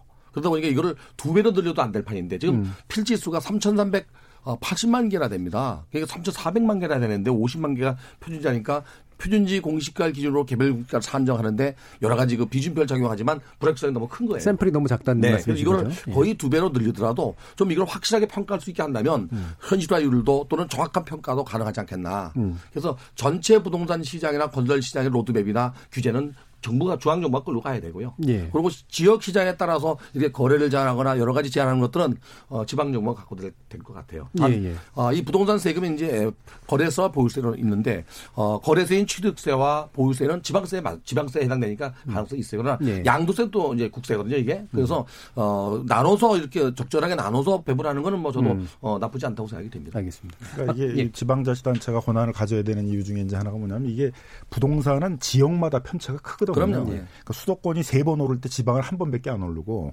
지방의 어느 중소도시나 농촌 지역 가면 거의 임대차 규제해야 된다는데 아무 데도 없어요. 음. 근데 주로 지금 임대료 인상률 상한제 해야 된다, 계약직 인제도 해야 된다는 게 다 대도시거든요. 세계적으로도 다 대도시 정책이에요. 미국에서도 대도시가 있는 캘리포니아라든가 뉴욕이라든가 보스턴이 있는 매사추세츠라든가 볼티모어가 있는 메릴랜드 이런 주만 임대차 규제 정책들을 쓰고 있지 다른 주 같은 데는 이런 걸 쓰고 있질 않거든요. 그러니까 그 지역의 특색들이 반영이 돼야 돼요. 근데 우리는 지역의 특색들이 반영을 못하게 하고 중앙정부가 자꾸 경기 정책이나 이런 걸 중심으로 임대차 행정도 다 끌고 가다 보니까 파행이 많다는 거죠. 예. 그러니까 이거는 좀 세계적인 추세에 맞춰가지고 임대차 행정이라든가 뭐 보유세라든가 뭐 이런 것들은 좀 지방자치단체의 권한을 넘기고 정부는 이제 다른 나라들 다 이제 뭐 국토 계획을 세운다라든가 어떤 환경적인 그런 규제를 한다라든가 이런 이제 큰 정책적 방향들만을 주로 담당을 하는 것들이거든요. 그러니까 예. 우리도 그런 추세에 맞춰서 뭐 국토계획부 이런 걸로 딱 설정을 하고 중앙정부의 역할들을 개발이 필요하면 그것도 지방자치단체나 민간이 하도록 하고 그다음에 임대차나 이런 이제 보유세 같은 행정들은 음. 지방자치 행정으로 정착을 하도록 그러면은 그 지역의 특색, 지역의 어떤 차이들이 반영이 되면서 이제 이게 예. 정착이 될 거라는 거죠. 자, 그럼 김선영 국장님, 아까 유지혜님께서 강력한 한방이 뭔지 궁금해하셨거든요. 네. 아까 물론 언뜻 얘기를 해주시긴 했지만 지금 정부 중앙 정부의 어떤 대책 중에 강력한 한 방이 없다. 어떤 게 넣어야 된다. 일단은 지금 사실은 박근혜 정부에서 부, 이제 폐지했던 분양가 상한제를 2년 전에 예. 문재인 정부 초기에 김현미 장관이 그때 하겠다고 하셨거든요. 근데 하나도 안 하신 거죠. 그때 부활했더라면 강남에 4천 원, 5천만 원짜리의 고분양가 아파트에 나올 수 없었습니다. 그래서 지금이라도 늦었지만 분양가 상한제를 전면으로 확대하라. 그게 굉장히 중요하다고 보는 게 지금도 정부가 그 법 개정하지 않고도 할 수 있는 영역이거든요. 또 예. 하나는 그다음에 또 하나는 보유세 강화하려면 공시지가부터 현실화 당장 할 수 있 습니다. 그것도 법 개정 사항 아닙니다. 정부가 정책적 판단 없이 말씀하신 것처럼 그냥 정확한 가격만 조사해 와서 80%랄지 90%랄지만 결정하면 그것도 논란 없이 갈 수 있는 구조입니다. 예. 그다음에 또 하나는 정부가 투기 근절을 강조하면서도 한쪽으로 계속해서 하는 게 경기 부양책입니다. 문재인 대통령께서 경기 부양 안 하겠다고 하셨지만 지금 현재 벌어지고 있는 게 3기 신도시 정책 같은 게 사실은 공급 확대를 통한 주거 안정이 아니라 공급 확대를 통한 땅값 조장 또는 공급 확대를 통한 공기업사의 그 땅 장사 논란만 더 부추길 것이라는 그런 우려가 매우 그게 정책의 깊다. 의도라고 보세요. 근데 네. 신고시가 그 경기 부양하기 위한 정책이라고 했다고 보세요. 저희는 그것이 누구한테 이익을 가냐? 그거는 그 하는 사업자들에게 그것을 주도하는 공기업에게만 이익이 가지 서민들에게는 너무 비싼 분양가의 주택으로 갖고 오면서 그것이 또 나올 때 분양가가 수도권 중심이기 때문에 주변 지역의 시세를 다 그 안에 담아왔습니다. 사실은 원가는 저렴함에도 불구하고 정부가 자꾸 로또 로또 우려하면서 분양가를 계속 올리고 있거든요. 공공 택지에서조차도 그럼 그거를 무주택 서민들에게 돌아가겠느냐? 또 무주택 서민들이 받아도 또 하나의 로또라는 논란 속에서 결국은 공기업, 건설사, 로- 그 수분양자들만 이익을 나눠가는 구조지 그게 수도권 전체 국민의 집값 안정과는 크게 영향이 없었다라는 겁니다. 음, 그래서 그 제가 그 질문을 드린 이유는 경기 부양의 의도를 가지고 저- 그 정책을 했다라고 얘기하면 그렇게밖에 볼 수 없는 예. 게 어, 김현미 장관께서 집권 초에 그 취임 초기에 말씀하신 건 지금의 과열은 투기적 거래라고 하셨거든요. 공급 예. 하, 공급이 부족하지 않다고 하셨습니다. 그리고 공급은 이미 지금도 100%가 넘었다. 어떤 공급이 중요하냐의 문제인데 근데 지금 갑자기 정부가 그런 기조로 돌아서서 1년 만에 공급 확대를 해야 주거 안정이 된다는 기조로 변화하신 거거든요. 왜 갑자기 그렇게 진단과 대안이 바뀌었을까? 상황이 뭐가 바뀌었는가 그렇게 보지 않습니다. 김국장의 지적에 대해서 어떻게 보세요, 공 교수님? 저는 서울의 주택 공급 100% 그건 아닌 것 같아요. 예. 어, 서울의 금년도 부동산 114 자료가 발표한 거 보면은요, 어, 4만 2,890가구 정도 되거든요. 어, 이번에 그 12월 16일 날 국토부 또 4만 2천 가구 정도 된다고 얘기했고요. 내년에 국토부가 4만 1천 가구 정도가 입주 물량이 있다고 했습니다. 예. 물론 이제 부동산 114도 4만 1,512가구 정도 되더라고요. 2021년도에는 국토부는 발표를 안 했습니다. 근데 부동산 114 자료 보면 2만 640가구 정도로 반토막 나요. 음.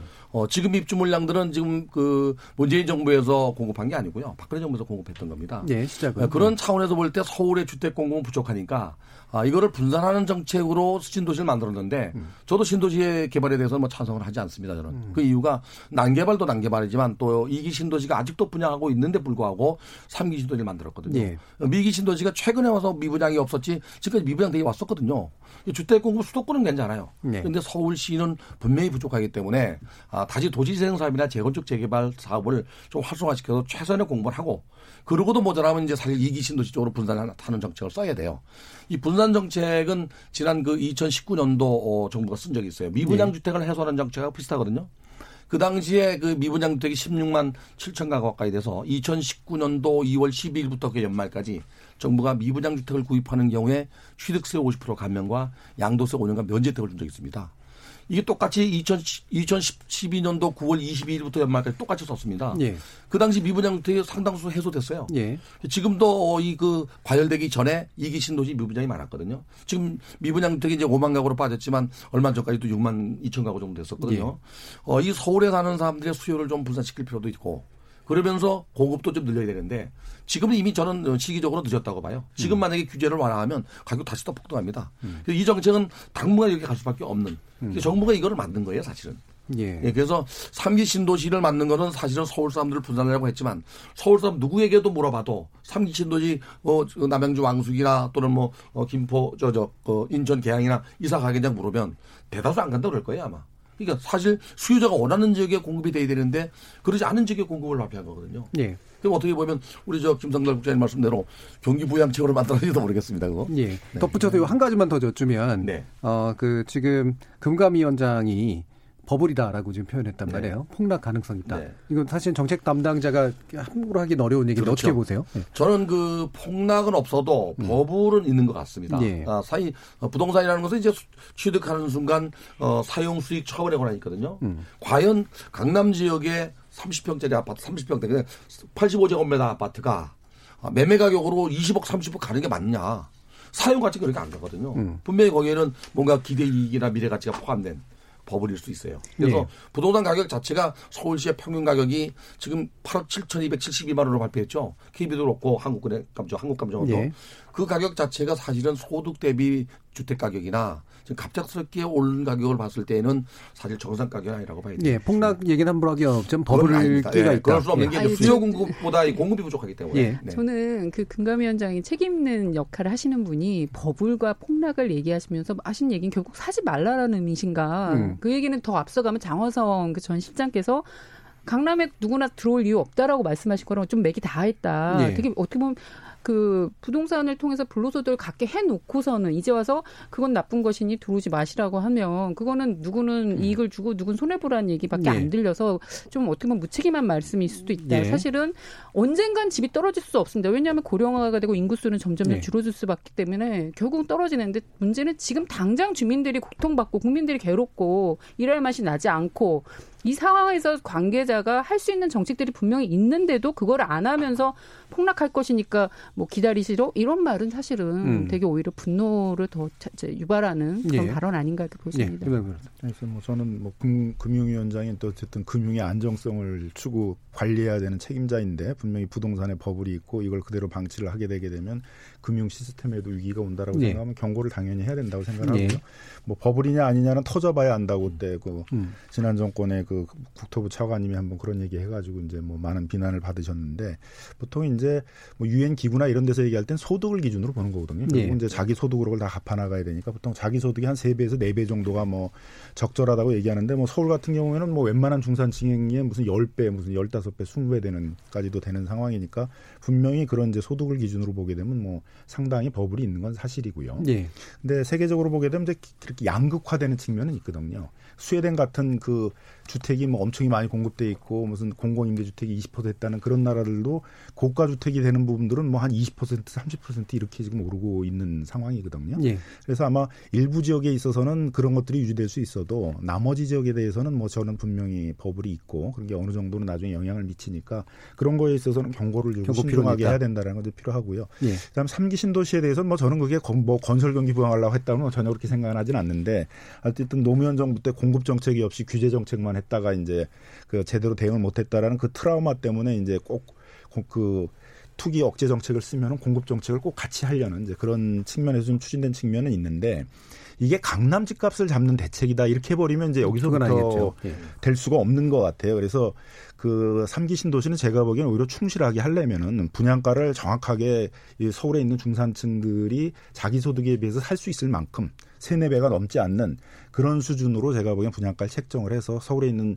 그 중산층들이 좀 기다리면은 그런 데 가서 집을 마련할 수 있다. 이렇게 해야지 제가 보기엔 이 불안 심리에 뛰어드는 것들을 막을 수 예. 있다고 생각이 들고요. 그다음에 삼기 신도시는 저는 공공 임대 주택에 적어도 과반수 이상은 되게 음. 만들어야 된다. 지금 서울 지역이나 이런 데서 공공 임대 주택을 공급한다는 게 상당히 한계가 있어요. 그래서 공공임대주택을 공급하기 위해서는 지금 건설하는 삼기 신도시 지역이 그렇게 돼야 된다고 생각을 하는데, 근데 정부는 이제 자꾸 이게 이제 약간 파퓰리즘적인 게 있어서 그냥 이 분양을 통해서 이제 뭘 하겠다라고 하다 보니까 공공 임대주택이 이렇게 가다 보면 한 20%도 안 지어질 것 같아요. 그래서 그런 점에서는 좀 사회적 논의들 뭐 이런 예. 방송에서도 좀 많이 논의를 해서 뭐 삼기 신도시를 건설하자 말자 이제 이런 논의 제가 보기엔 조금 좀 단계가 예. 지난 것 같아서 삼기 신도시를 어떻게 건설할 것인가 진짜 젊은 사람들이나 중산층들을 위해서 그 삼기 신도시는요 공공택지 특별법으로 개발하기 때문에 50%가 임대주택입니다. 근데 이제 50% 임대라고 하지만 분명히 장기 임대는 그건 아닐 50%가 거예요. 아닙니다. 영구 그 안에 아니고 10년 임대가 네, 포함되어 임대 있는 분양으로 갈 거예요. 상당수 그러나 포함되어 어쨌든 있죠. 50%는 임대주택을 그래서 그 10년 임대가 지금 다시 또 바가지 분양 논란이 있는 상황이거든요. 그런 주택이 나와서는 안 되는 거죠. 분양 임, 예. 분양 전환 임대 주택은 이제 예. 후분양 주택이라고는 그렇죠. 얘기를 해도 임대라고 할수 임대라고 없는 얘기하지 않고 엄밀한 의미의 임대 아니다. 한 가지 더. 말씀드리고 예. 싶은 건 상기 신도시를 하기 이전에 30만 원 공급하기 이전에 이미 이기 신도시와 공공주택구 지- 지구 지정된 주택들이 여전히 공급 안 된 게 있 습니다. 예. 거기서만도 앞으로 60만 가구가 나올 겁니다. 수도권에. 그런데 거기다가 30만 가구를 더 붙여서 100만 가구를 공급한다고 하니까 그거는 너무너무 그 현실과 지금 여러 가지 상황에 봤을 때 적절한지는 다시 한번 따져야 된다. 그리고 음. 또 하나는 주택을 통해서 이, 이 지금 수소 신혼 희망 타운이 이제 내일 분양 마, 아, 이제 청약 마감이 될 예정인데 음. 과열이 예상이 됩니다. 네. 왜냐하면 평당 2천만 원, 2,200만 원 정도인데 주변에 4천만 원대, 2천만 원대 강남 한복판에 그게 공급되다 보니까 과열이 되는데 문제는 그것도 비싸다는 거고 거기도. 못 들어가는 예. 사람들이 있다는 거죠. 예, 알겠습니다. 아, 참 여러 가지 어려운 그런 상황인데요. 정부가 부디 좀 더 안정성 있고 일관된 그런 정책들을 좀 집행해 주기 바랍니다. 어, 열린 토론 오늘은 문재인 정부 부동산 정책 집값 안정 효과 있나 없나라는 주제로 김성달 경신년 부동산 기업본부 국장, 권대중 명지대 부동산 학과 교수, 그리고 김남근 변호사 이렇게 세 분 함께 했습니다. 오늘 감사드립니다. 예, 감사합니다. 감사합니다. 저는 내일 저녁 7시 20분에 다시 찾아뵙겠습니다. 지금까지 KBS 열린 토론 정준이었습니다.